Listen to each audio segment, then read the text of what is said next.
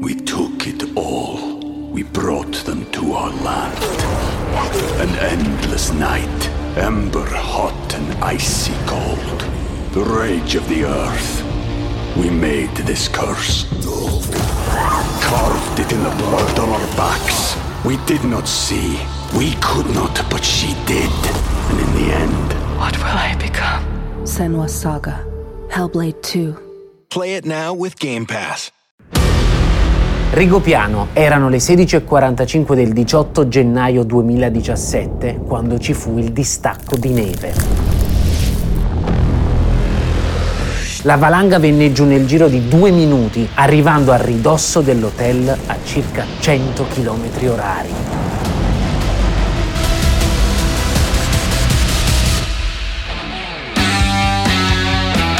Carissimi, io sono Andrea Moccia e questo è il podcast di Geopop, le scienze nella vita di tutti i giorni.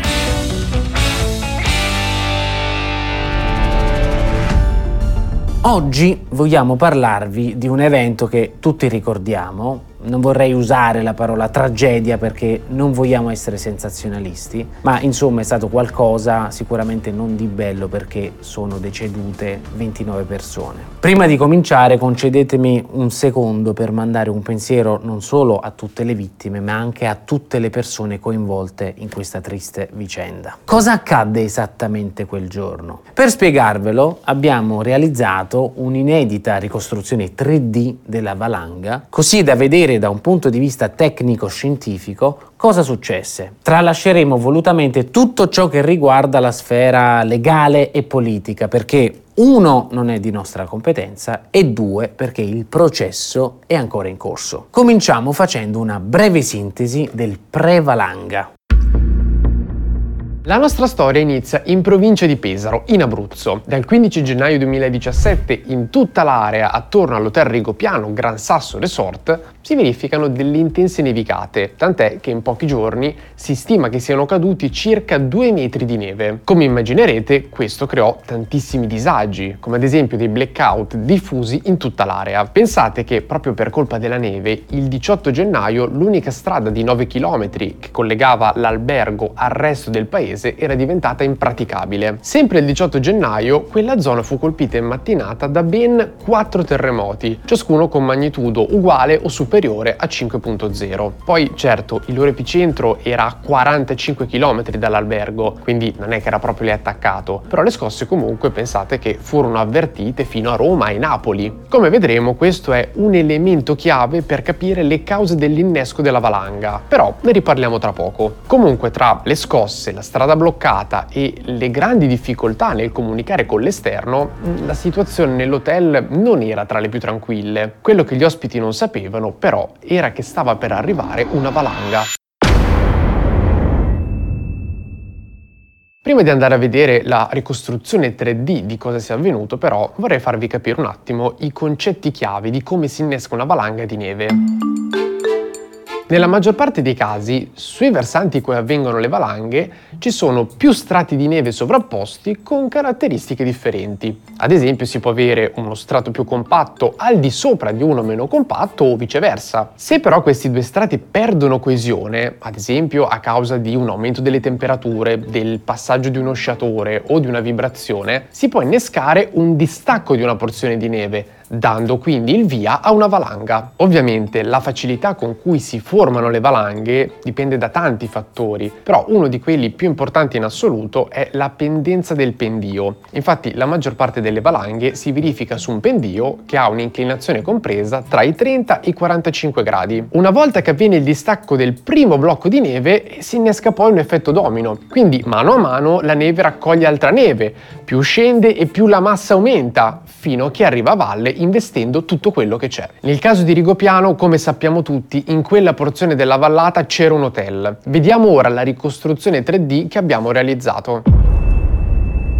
Sono le 16.45 circa del 18 gennaio. Siamo sul versante del Monte Sella, appena dietro l'hotel, a quota 1969 metri. Il distacco di neve prende il via, inizialmente piccolo, ma comincia a ingrandire la sua massa man mano che scende. La neve più scende e più acquisisce energia. Comincia a sradicare e a inglobare dentro di sé alberi e rocce. Si forma così una cosiddetta valanga mista, cioè composta non solo da neve, ma anche da tutto ciò che riesce a raccogliere come detriti, rocce e tronchi d'albero, appunto. Pensate che la valanga di neve si stima avesse una massa di 19.000 tonnellate per un volume di 103.000 metri cubi. Dopo due chilometri di discesa colpisce l'hotel in pieno. È stato stimato che l'impatto è avvenuto a circa 100 km orari. Fu così violento che l'ultimo piano dell'hotel venne letteralmente sradicato venendo spostato di 48 metri e ruotato di 13 gradi. L'unica strada che portava all'hotel, come abbiamo detto, era completamente bloccata e quindi i soccorsi riuscirono ad arrivare sul posto solamente 20 ore dopo l'accaduto. Purtroppo delle 40 persone presenti all'interno della struttura se ne salvarono solamente 11. Ovviamente noi di Geopop, voglio ripeterlo, mandiamo un abbraccio a tutti i familiari di coloro che sono rimasti vittime di questo incidente. All'indomani della tragedia si iniziò a discutere molto per capire quali fossero state le cause dell'incidente. Si tratta di una questione legale, visto che la responsabilità dei proprietari dell'hotel in caso di incidente può variare se la valanga è stata causata o meno da un terremoto. Come abbiamo detto prima, noi qui non vogliamo parlare di aspetti legali, però vogliamo raccontarvi dal punto di vista scientifico le due ipotesi più accreditate.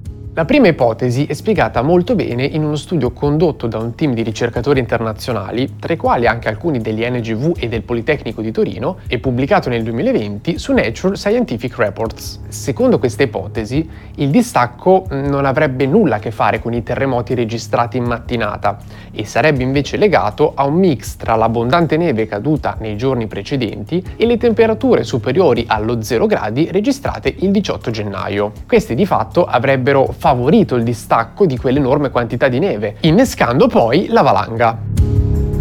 La seconda opzione invece è riportata in uno studio dell'Università di Pescara pubblicato sempre nel 2020 sulla rivista Frontiers in Earth Science. In questo caso la causa dell'innesco della valanga sarebbe legata ai terremoti registrati in mattinata, che come abbiamo visto furono avvertiti fino a Roma e Napoli. Infatti, stando alle loro analisi, sarebbe presente una correlazione tra questi sismi e lo sviluppo di valanghe in tutta l'area. Inoltre evidenziano anche come sia raro, ma comunque possibile, che un terremoto terremoto possa innescare una valanga anche a distanza di ore, come potrebbe essere avvenuto proprio in questo caso. Indipendentemente da quale sia stata la causa scatenante, sappiate che la parete in questione aveva una pendenza di circa 32 gradi, quindi è perfettamente all'interno del range nel quale solitamente si innescano le valanghe. Ecco, la sesta sezione del Tribunale Civile di Milano ha certificato, dopo aver consultato vari esperti, che la valanga non fu causata da un sisma e quindi di fatto sposa la prima tra le due cause che abbiamo visto prima.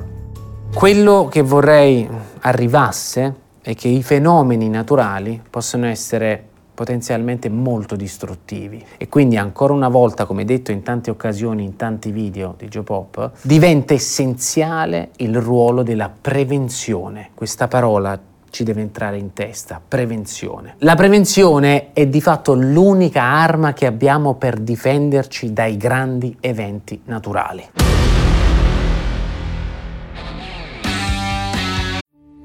We took. We brought them to our land. An endless night, ember hot and icy cold. The rage of the earth. We made this curse. Carved it in the blood on our backs. We did not see. We could not, but she did. And in the end, What will I become?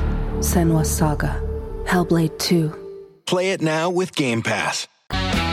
Grazie mille per averci seguito, vi do appuntamento sempre qui sul podcast di Geopop, le scienze nella vita di tutti i giorni.